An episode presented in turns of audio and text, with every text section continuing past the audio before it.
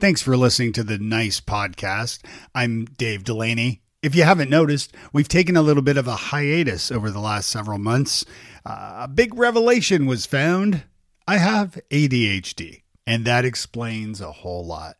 And of course, naturally, as a veteran podcaster, I started another podcast all about it. And it's called ADHD Wise Squirrels. And you can find it at wisesquirrels.com or anywhere you listen to podcasts. Just search ADHD Wise Squirrels. Pop over and have a listen. Let me know what you think. Thanks. My dad works in B2B marketing, but I never really knew what that meant. Then one day, my dad came by my school for career day and told everyone in my class he was a big MQL man. Then he just kept saying things like, the more MQLs, the better, over and over. My friends still laugh at me to this day. I think it means marketing qualified lead. One thing's for sure I'll be known as the MQL man's kid for the rest of my days. Why couldn't you just be a fireman or a lawyer? Why? You ruined my life, Dad. Not everyone gets B2B, but LinkedIn has the people who do. And with ads on LinkedIn, you'll be able to reach people based on job title, industry, likelihood to buy, and more. Start converting your B2B audience into high quality leads today. We'll even give you a $100 credit on your next ad campaign. Go to linkedin.com slash MPN to claim your credit. That's linkedin.com slash MPN. Terms and conditions apply. LinkedIn, the place to be to be. If you're going to leave a legacy of ash behind you because of how you communicate as a leader, you have to be aware of that. And so I think everyone has the potential to be an influential voice. Everyone has the potential and will leave a legacy. It's our responsibility as an influential voice to determine what that legacy is and then to constantly go after being an influential voice for good. Nice. Nice. Nice. Nice. Nice. Nice. Nice. Nice with Dave Delaney. Welcome to the Nice Podcast, all about communication, collaboration, and becoming better leaders. I'm your host, Dave Delaney from FutureForth.com, where we teach teams and leaders to retain talent and improve communication and culture so you ultimately have happier, more connected teams. Today, I am speaking with Tricia Brouk, who is an international award winning director and founder of the Big Talk Academy. Tricia, thank you for joining me on the show. Dave, I'm so excited to be here. Thank you for having me. Yeah, thank you. Now, I always like to start these things by asking, what's the nicest thing someone has done for you recently? My husband brings me water in the middle of the night. Ah. And it is still one of the nicest things. And it is such a specific to him and to our relationship that he actually wrote in his wedding vows to me that he would always bring me water in the middle of the night. Whoa, that is amazing. I love that. Tell tell me, so are, is it is it just like being without without digging into the the weeds here? But are you just like dehydrated, or does he like tell me about that? It's so funny. I, I, I think this answer may have thrown you a little bit. So, well, coffee in the morning that that I get. Yeah.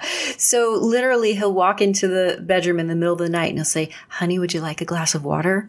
And I'm and I wake up and I say, "Yes." And it's like the best thing ever because you know, if you're sleeping and you, Yeah. you you're dry or it's hot, it's just such a lovely thing to be asked to have a glass of water in the middle of the night and then you go back to sleep and it's amazing. That is awesome. I love that. I love it. That's that's super cool.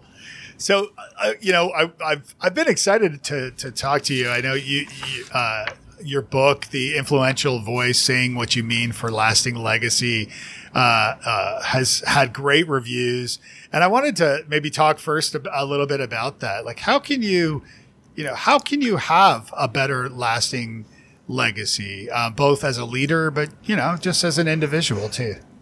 Well, I think the first step is to acknowledge that you are going to leave a legacy whether you want to or not. And that's why being an influential voice is possible for anyone.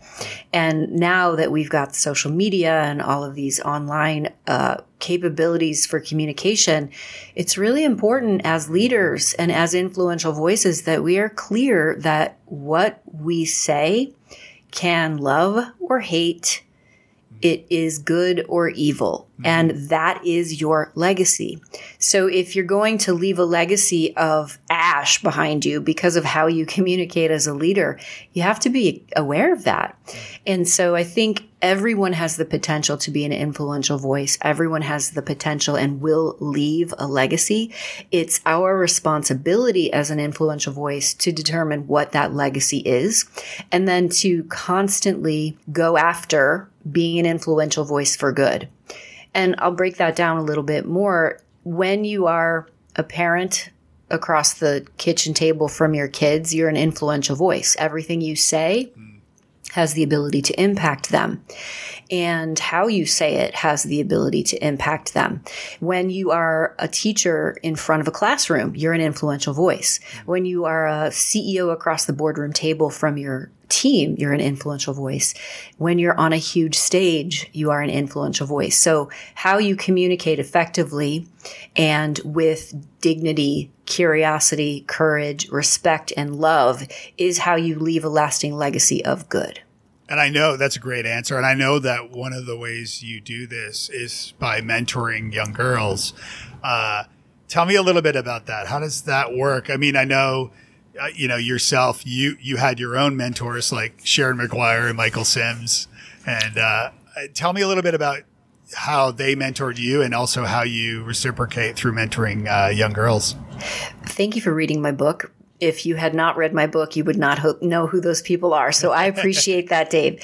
Um, Sharon McGuire was and still is a huge part of my life. She definitely mentored me in being the independent, fearless woman that I am today. She was my dance teacher, mm-hmm. and she used to bring me to New York City starting when I was 13 years old and I would take class at the Broadway Dance Center when it was actually still on Broadway wow. and go to steps and go to auditions and I danced with Frank in Frank Hatchett's dance class.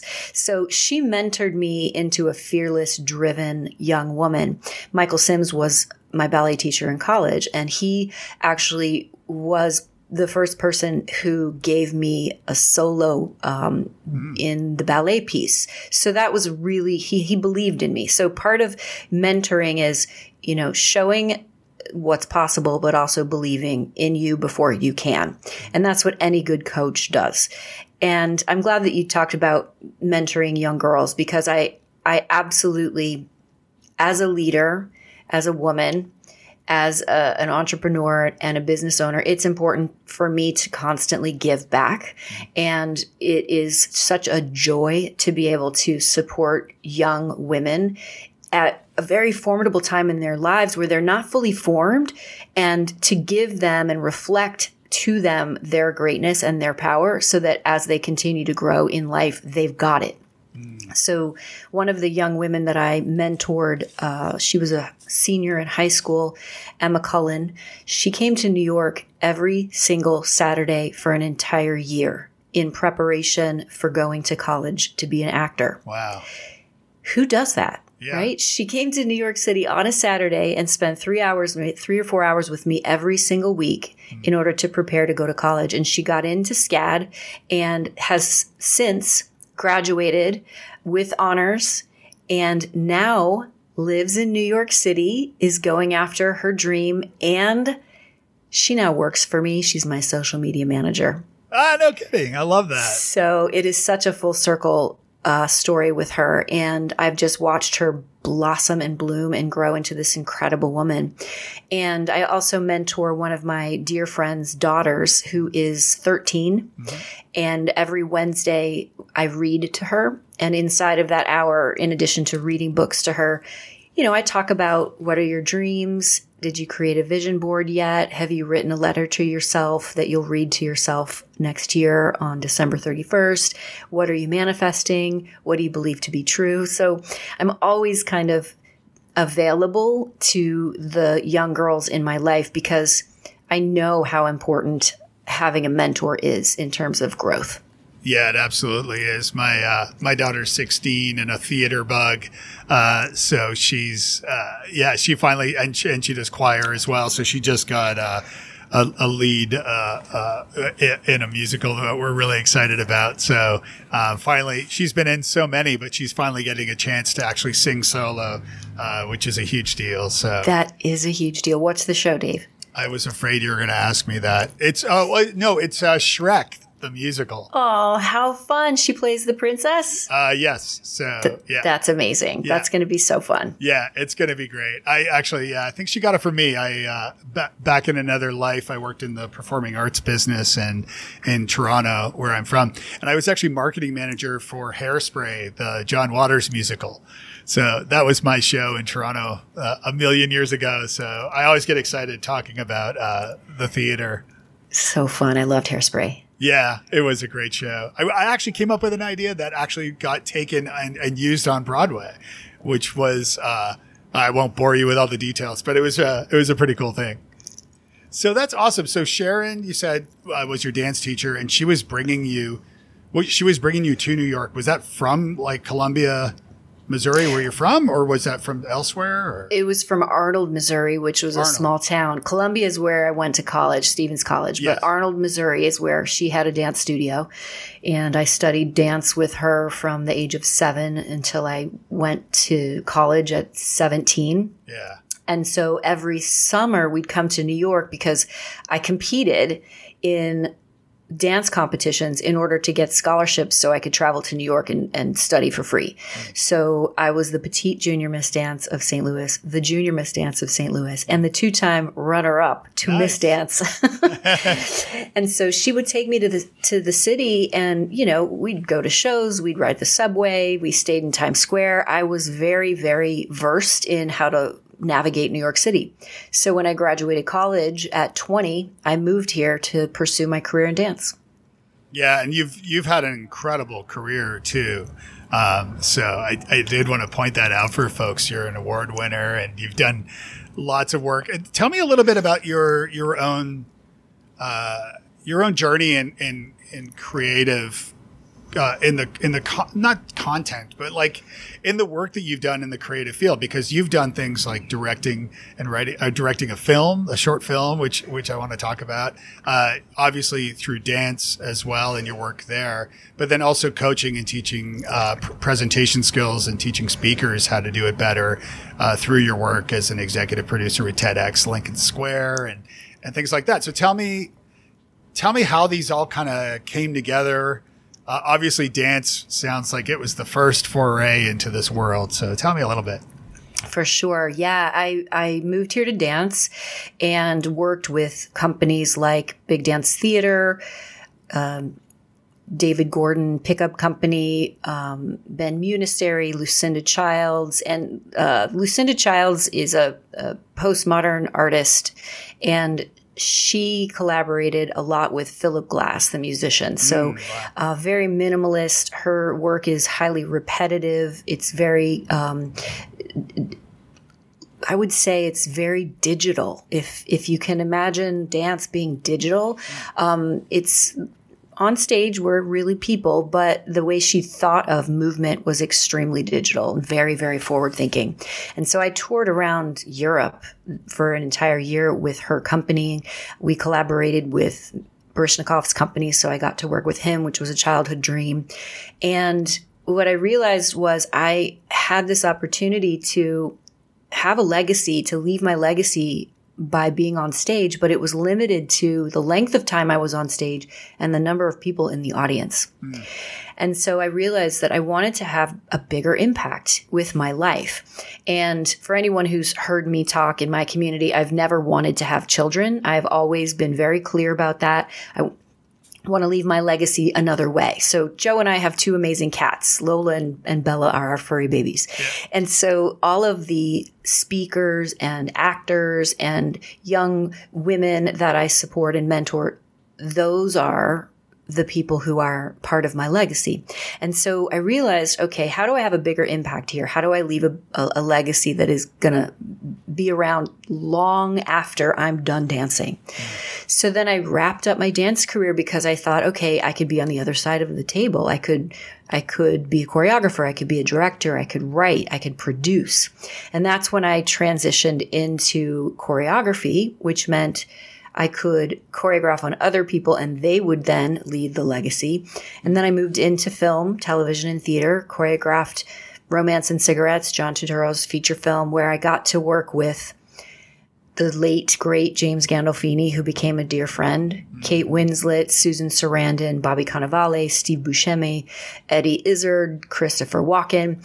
And then I realized, wow, I can, I'm actually really good at choreographing for film. I can see things cinematically. So then started choreographing for TV shows, uh, worked with Kelly Reilly on Black Box on ABC. Mm. Simon Curtis directed the first three episodes. And then thought, okay, so this is what I'll do. And now I'll, I'll also write. Began writing musicals, writing plays, and then realized, hey, I really want to tell stories about people doing amazing things. So started making documentary films. And so I would say that my legacy is pretty multi-dimensional because ultimately I'm a storyteller mm-hmm. and I can do it in the medium of dance. I can do it in the medium of film. I can do it in the medium of theater and now books. And I just ultimately want to tell as many stories and to help others tell as many stories as possible. And that's how I leave my legacy. That's amazing. We're we're kindred spirits there, by the way. I think mm. I, I did an exercise years ago um, which I'd heard. I can't remember where I heard from it, but uh, this idea of you when you're kind of feeling a little stuck, um, you email like 10 contacts that you have, 10 people that know you really well from different points of your life, though. And it can't be family. And what you do is you email them and you ask them, you say, like, humor me here. I know this is a weird email, but you know me well from whatever work we've done or, you know, college or whatever. Will you please tell me what you think are my three superpowers?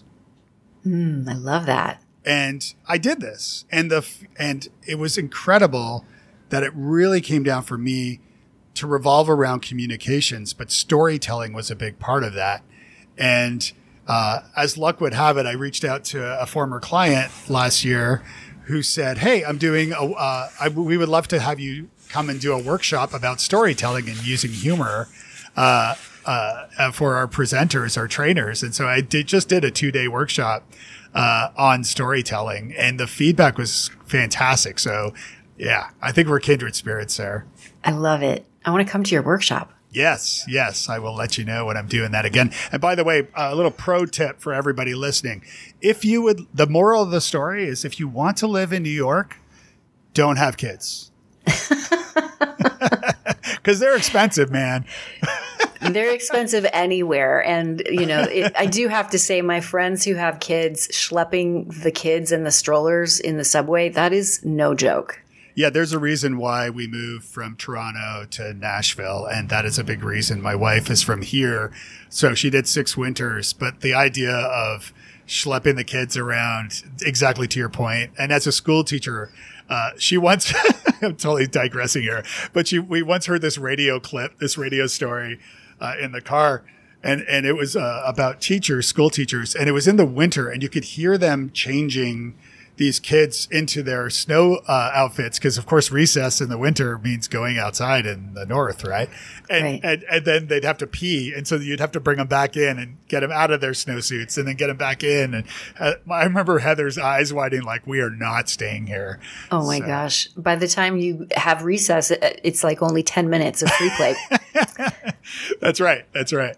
So tell me about an early lesson of leadership that you learned. And I, I think when we talked, you know, a little offline about the work that you've done uh, in dance, and and I wanted to talk a little bit about you know these lessons that you've learned, especially as it pertains to being kind and being nice. Hmm.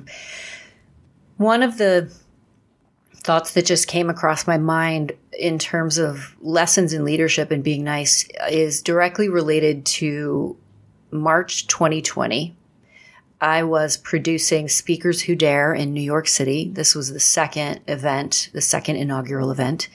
And it was the event that I took on after TEDx Lincoln Square.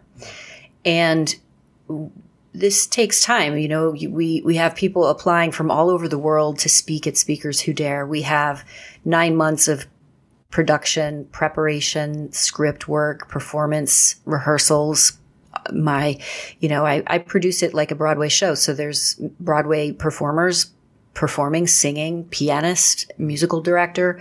Uh, there's an MC. There's a lot of moving parts. And none of us, nobody on the planet knew what was happening in March of 2020. Nobody. Mm-hmm. And my event was that month in New York City. Mm-hmm. And I thought, okay, what am I going to do? I have to I have to lead these speakers. I have to lead my team.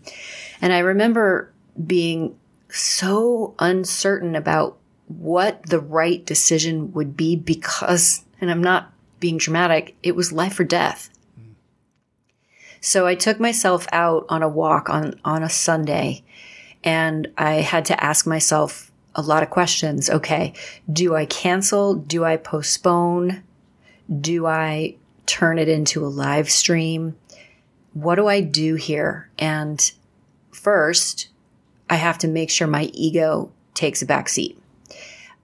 If I had just moved ahead and had everybody come to the theater and perform, that would have been completely ego driven.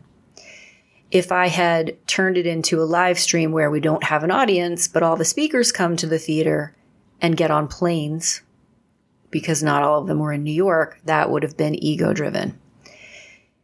And I thought, I don't want to postpone because the world is blowing up right now and the world needs incredible stories more than ever. Mm-hmm. So, and I certainly don't want to cancel because all of the speakers have worked so hard. So, how do I find a solution that protects everyone and accomplishes the goal of putting their beautiful talks out into the world in service of connecting humanity? And I realized on that walk that, hey, wait a minute, I'm a filmmaker. I can direct all of the speakers remotely. Hmm. They can stay in their safe environments. I can help them set up lighting. I can help them find teams to, to shoot it, or they can shoot it on their Zoom screen. And I'll edit it together and create a feature film. Huh. And we will live stream it to 150 countries instead of having a live performance for 150 people. And I reached out to the speakers and I said, this is what we're going to do because your voices matter and the world needs to hear your your talks and to shut it down right now in a time of certainty uncertainty and chaos is going to add to the fear and we're going to rise above that and we're going to do it safely. Mm. And boy, did everybody show up. It was so magical and creative. And I, I directed everyone. I said, okay, your talk is very, very grounded and earthy. I want you to go to a playground outside and I want you to lay on the ground and shoot yourself sh- shoot the camera toward you so that we know that you're you're laying on the ground and that you're you're close to the earth or your your talk is very personal and intimate. I want you to have a friend come over or a family member so that it's safe and shoot over their shoulder so it looks like you're having tea with them. Or I want you to uh, have this be shot on a wide wide angle so that I can see that you're barefoot because it's important that you're not wearing shoes in your talk. Mm. And everybody everybody went for it. And what I realized was it made everyone have purpose. It gave everyone purpose at a time where we did not know what was happening in the world. So I think that was um, a lesson in leadership of, okay, I have to put my ego, I have to really make sure my ego is not in the way here when I make a decision in service of my community. That's brilliant, and I I haven't seen that, but I, I need to check that out. Is it on YouTube or somewhere? Yeah, the Speakers Who Dare YouTube channel. You can see all of those talks. Okay, yeah, I definitely want to want to see that. Um, but I love that, and and I like the idea that you you you overcame a massive obstacle in a really creative, kind of out of the box way. And are there steps that we can take day to day to question whether we are whether it's our ego that's guiding us on a decision rather than you know uh, a better direction perhaps My dad works in B2B marketing, but I never really knew what that meant. Then one day, my dad came by my school for career day and told everyone in my class he was a big MQL man. Then he just kept saying things like, the more MQLs, the better, over and over. My friends still laugh at me to this day. I think it means marketing qualified lead. One thing's for sure I'll be known as the MQL man's kid for the rest of my days. Why couldn't you just be a fireman or a lawyer? Why? You ruined my life, Dad. Not everyone gets B2B, but LinkedIn has the people who do. And with ads on LinkedIn, you'll be able to reach people based on job title, industry, likelihood to buy, and more. Start converting your B2B audience into high quality leads today. We'll even give you a $100 credit on your next ad campaign. Go to linkedin.com slash MPN to claim your credit. That's linkedin.com slash MPN. Terms and conditions apply. LinkedIn, the place to be, to be. I think for sure. And I'm actually working on a new book about Buddhism and leadership. And we talk about ego nature versus Buddha nature. So our ego nature is the one that it's driven by fear and comparison a lot of times. I mean, we can't get out of bed without an ego, right? I have to have a pretty, uh, I'm very confident and that's ego. But I also think if we can just check in, why am I doing this? Am I being of service? Has any, is anything about the decision I'm making based in me being selfish or me wanting it my way? And it doesn't mean that you can't want things your way. I'm a director, right? When I'm in a rehearsal studio, I often have very strong opinions about how the play should be uh, performed or what should be going on in the room. However, going back to being nice, you can be demanding and nice simultaneously and get more out of your actors than you would if you're just barking at them. So I think constantly checking in.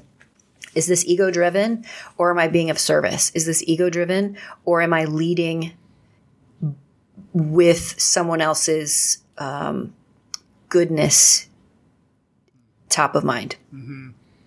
Yeah, and you mentioned Buddhism there. I've uh, I started a much more serious practice over the last year plus of uh, a daily meditation practice and, and and mindfulness, and have found it to be incredibly rewarding. Just pausing long enough to consider, uh, you know, to your point about ego, but also just to just to pause long enough. I, I, find so much value in pausing and breathing. And I think just by the act of pausing and, and, and breathing for a minute can help you sort of rethink what the next thing is that you do or think.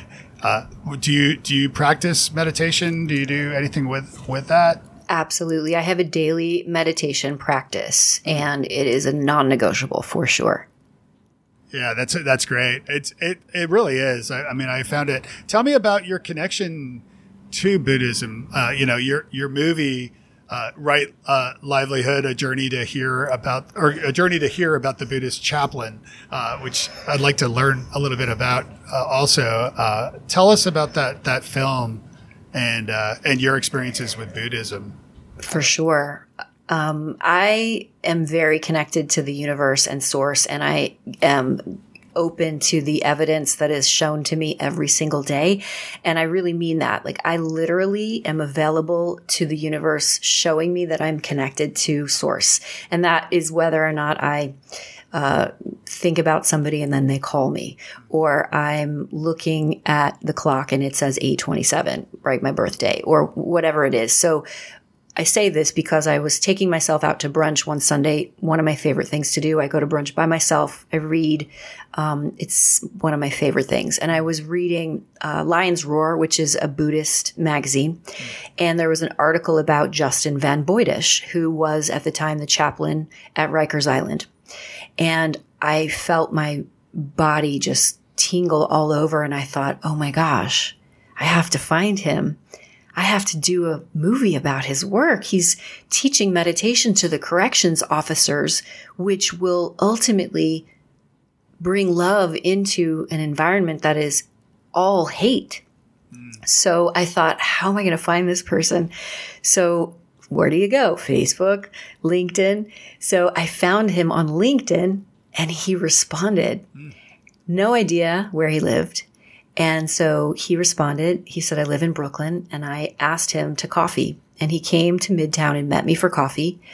And this tall, gentle giant with this long beard and hair and these glasses. And we sat down and we talked about our practice and we talked about Buddhism and kind of our values. And by the end of the conversation, he agreed to let me shoot a documentary about him. Mm. And I, my process for doing this kind of work is I spend a lot of time with the family mm. offline. I mean, I, I mean, in person yeah. and I, I just hang out with them basically get to know them, get them in a place where they feel comfortable with me because when you put cameras on, people do weird things. so I wanted them to feel super comfortable with me so that when we started shooting, they wouldn't change. They wouldn't act differently. So got to know the kids, got to know his amazing wife, became really comfortable, brought the crew over so that we could spend some time with the crew without cameras. And um, the hardest part of this, Dave, was getting access to Rikers Island. Mm. Um, you have to go through a whole process. Obviously, you don't just show up at Rikers Island with cameras. Right. And um, that goes through their PR office. So I was able to get a permit for me, my camera operator, no sound op. So we had to record the audio through the camera. And the first day we were given access, you have to go to this waiting station and then somebody from there comes to get you in their vehicle. You don't drive across the bridge in your car. Mm. So we were waiting and waiting and waiting. And literally four hours later, they call and they say, We're so sorry. There was an accident on the bridge. We're going to have to reschedule. Mm. Okay, so we reschedule. Next time we go, we're waiting, we're waiting, we're waiting. We get a call. We can't come and get you. There was um, an attack in the prison. We're totally shut down. Mm. So I didn't even know if this was going to happen. We finally get access. They come to get us. We go through this whole process where you, you take everything out of your pockets. Your cell phone does not come in. It stays in the car. And they take everything out of your pockets. They keep your ID. So you walk in without any identification on you. You go through a cell. They close the doors. They open the door. You go through another cell. They close the door. They open. It's like no joke. Yeah. And in is in there walks Justin Chaplain von Bujdoss, and he is just pure love, and everyone loves him, and to see how everyone responded to him, and how everybody's energy just became open, if you will, and yeah, they're all doing a really hard job. It's it's it's a very very dark place, but they literally opened upon his presence. Mm and being able to watch that and being able to interview him in Rikers Island was one of the most amazing things I've been able to do in my career. Yeah. And where can people watch that film? It is not public. Um, because I'm still doing the uh, film festival circuit. Okay but maybe we can make it available for your listeners. Let me think about how to do that. I'll definitely send you a private link, Dave, but let's think about how we can make it available for your listeners. Oh, that would be wonderful. Yeah. Yeah. And let me know if you're coming to Nashville.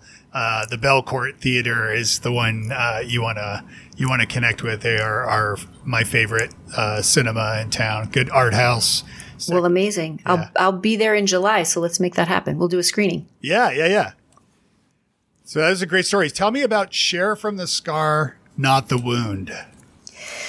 So many speakers feel that they have to tell their personal story of trauma in order to connect to an audience. And first, if you have personal trauma and you want to share it in service of others, it's really important that you understand why, and it's really important that you are healed from that trauma. Mm if you're sharing something that happened to you because you think you need to in order to have impact and you're not ready, A, you're going to re traumatize yourself.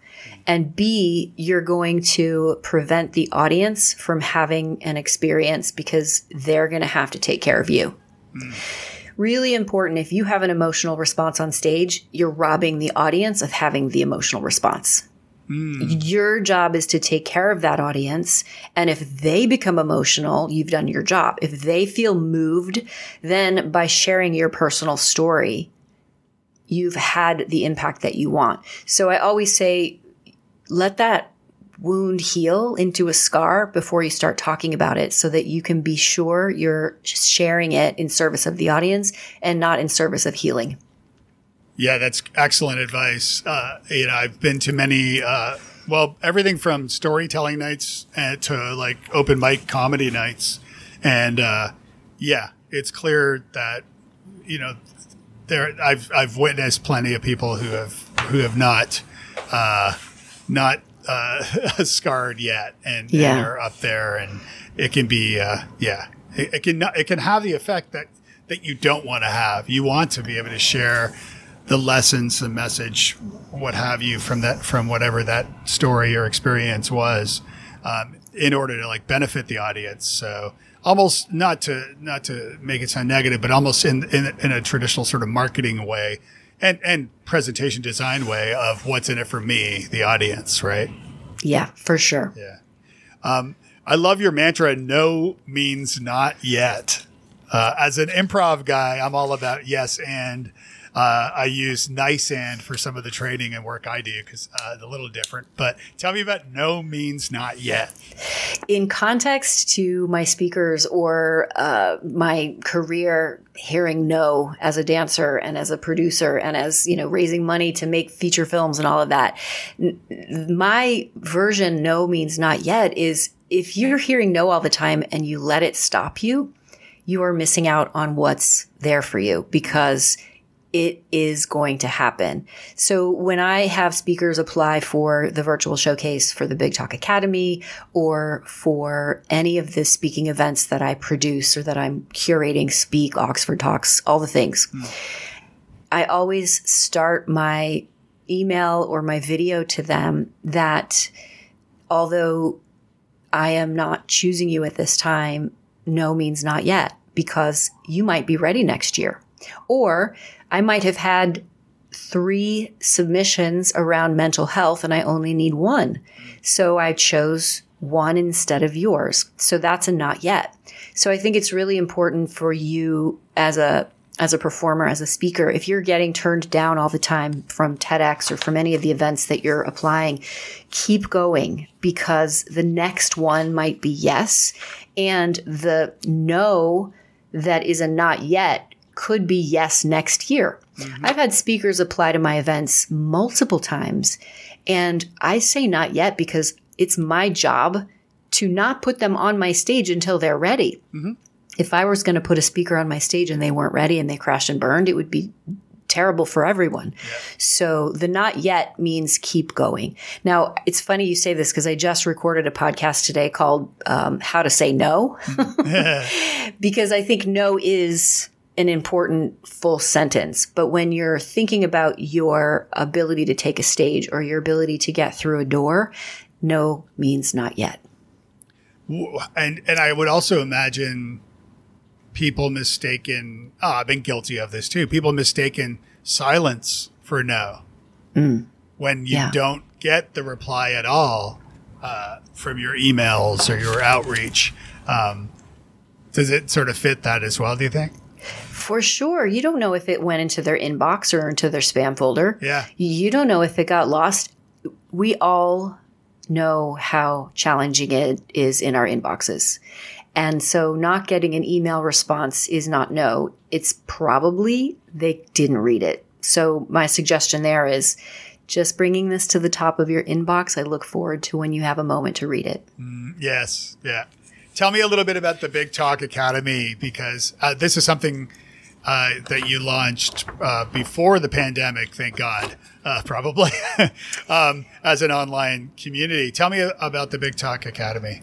Yeah, the Big Talk Academy was around for two years before 2020. So I had already created a virtual online speaker and thought leadership incubator that culminated in a virtual showcase. So I've been producing shows virtually for quite some time. Um, so it wasn't uh, it wasn't new for me, but it was really fascinating to see how many more people want to speak virtually now that it's become a little bit more normalized. Um, it is a 12 week virtual live like I said, speaker thought leadership incubator, where you go through this process of mining ideas, learning how to write your talk, learning how to perform your talk, learning how to pitch your talk, and then it culminates in the virtual showcase. Also, all of the speakers who go through the program become certified through the Big Talk Academy and get featured on the Big Talk Academy speakers um, directory so that anybody who's looking for incredible speakers, they know where to find them. Mm. Um, and part of being certified means you are in alignment with our values, which are um, curiosity, respect, dignity, uh, collaboration. Uh, and respect and love and excellence. Mm. And it means you know how to deliver a talk from your point of view that's educational, entertaining, and um, inspirational. That's excellent. Do you have any tips for? Uh, because a lot of listeners are now either delivering presentations or at least hosting, uh, you know, conference video, you know, Zoom type calls with their teams or investors or, or what have you. Any tips for virtually speaking? Well, it, it might seem so obvious, but you have to have good audio and mm. lighting and a backdrop and not a virtual backdrop. Those virtual backdrops are very distracting. So I think that seems like the most obvious thing, but it means investing in your in your in-home studio setup and it doesn't have to be expensive. It means having a good microphone, good lighting, a good camera and understanding what your frame is as well so that you don't have too much space at the top of your head from the top of your screen mm-hmm. and that you understand how to look straight into the lens and that when you're presenting if you are looking on either side of the camera because you have notes up there, we can see you doing that. so, really, to start to rehearse and give yourself honest feedback on what it looks like when you're on video. Excellent tips. Yes, uh, I have found I've delivered, you know, hundreds of, of webinars and virtual keynotes, and I can say uh, yeah, those are all extremely important uh, uh, important tips because yeah, you you really want to come across well. I'll give you uh, I'll give you my uh, one of my favorite discoveries, uh, and you can steal this. Um, I swear I should be working for this company. By the way, they should be sponsoring the show. Um, there is a product called Pet Corrector. Now, you may not have this problem with Lola and Bella, uh, but for an owner of a mini Aussie who likes to yap every time the Amazon person arrives at the door, uh, if I'm in the middle of like a keynote presentation or something virtually, um, there's this red canister called Pet Corrector. And what it is, is it's compressed air. And so what you can do is hit it in the air and it makes this sound. And so you're not spraying the dog or anything, but you spray it in the air. And so what I do is I mute myself for a second and off camera, I spray this in the air. And so she's like, I wish I could do this on video with you right now, but she's like, woof, woof, woof, woof, woof, woof. like it's the ending is that abrupt. She's just like stops in her feet. So uh, that's yeah. so wild. I wonder why that sound makes her stop. I don't know, but it works every time. She just stops instantly, and she's just, she's just wondering what it was. She's kind of dumbfounded. So yeah, yeah, that's amazing. Yeah. yeah, my cats are pretty good. I have to say. Yeah. oh my gosh. Um, I wanted to ask you too about uh, uh, branding, like personal branding, um, uh, and you know, you, you, talked about sort of your own journey from dance into television and film, and and to, into presentations and to presentation training and speaking. Um, uh, I noticed so like uh, was 2016 the big year for you where you made changes to your own brand to realize sort of what you were how to package everything up in a coherent kind of way. Cause I think many of us, especially creatives, you know, we have our, we have a, we have uh, in so many different things. Uh, what was there a revelation, a coach? Some, you know, how did you come to, to realize this is what I need to be doing? That's a great question. I do think it was around 2016. I was um, not on social media. I, I, the big talk hadn't come into existence yet in terms of my brand. It was really just Tricia Brouk and the directing and the theater and things, which still is, in existence. I'm working on a bunch of plays right now.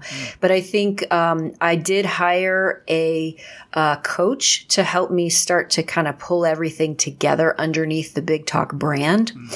And it was John Lee Dumas who said, you could do a podcast, you could do like 10 episodes and just create a little bit of credibility for yourself in the field that you've never done anything in before. Mm-hmm. right? I was moving into a field where I had no, I had zero credibility and absolutely no visibility. Hmm.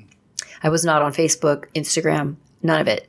Had no idea what online marketing was. And so I decided to create the big talk and have everything fall underneath that umbrella hmm. And uh, subsequently hired more coaches, business coach, high performance coach, um, so that I could really learn how to create a very successful business as the big talk. And so now the Big Talk Academy, the Big Talk is my brand, and Tricia Brouk is also the brand inside of that. And John Lee Dumas uh, recommending 10 episodes. That's like, that's like one week for him, right? Yeah, one day probably. Yeah. So Or one day. Yeah. yeah, we're I've- I've about- there. yeah, we're about to actually drop the 500th episode of the Big Talk podcast in the next coming weeks. It's going to be amazing. Yeah, and I didn't even mention that. Uh, yeah, kudos to you for that. That's a huge deal. I've uh, I started podcasting in 2005, and uh, uh, and have had multiple podcasts over the years. But um, yeah, it's a huge deal. I mean, just to do 50, let alone 500. So that's uh, kudos to you. That's great. That's a big Thank big you. win. All right, we're going to move to lightning round here so we can wrap up and be respectful of your time. Uh, so complete this sentence. Nice guys and gals finish. Into the most impactful leaders. Ooh, I like that. What's a nice book that you recommend nice makers listening pick up? The Book Thief. And it's because it's told by the point of view of death or the Grim Reaper. And they're nice. They feel bad when they have to take the life of someone. And they're also inspired and they marvel at the resilience of the human spirit. Oh, I like that. Uh, how is Tricia nice to herself?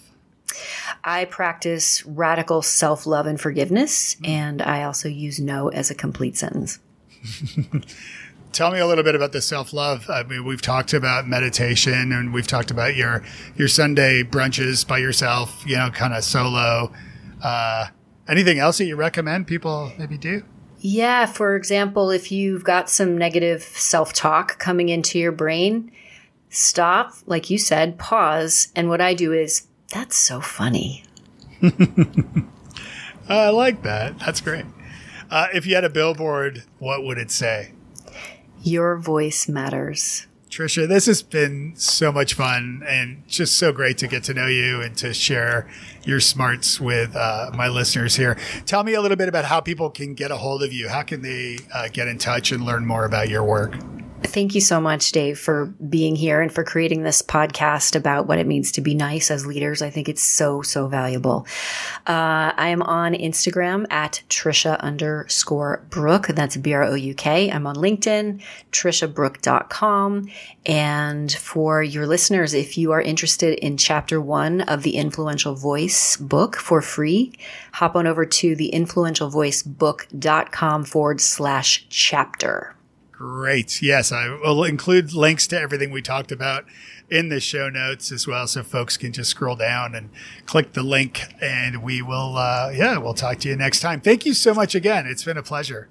Thank you. Hey, thanks so much for listening to the show today. Would you do me a favor? Leave a review. The reviews help others discover the show, and they mean a lot to me, so I would appreciate that. Did you know I am often hired as a keynote speaker for company retreats or for conferences? To find out more about that, you can visit davedelaney.speaks.com. Music by Alistair Crystal at alistaircrystal.ca. We'll see you next time. And be nice.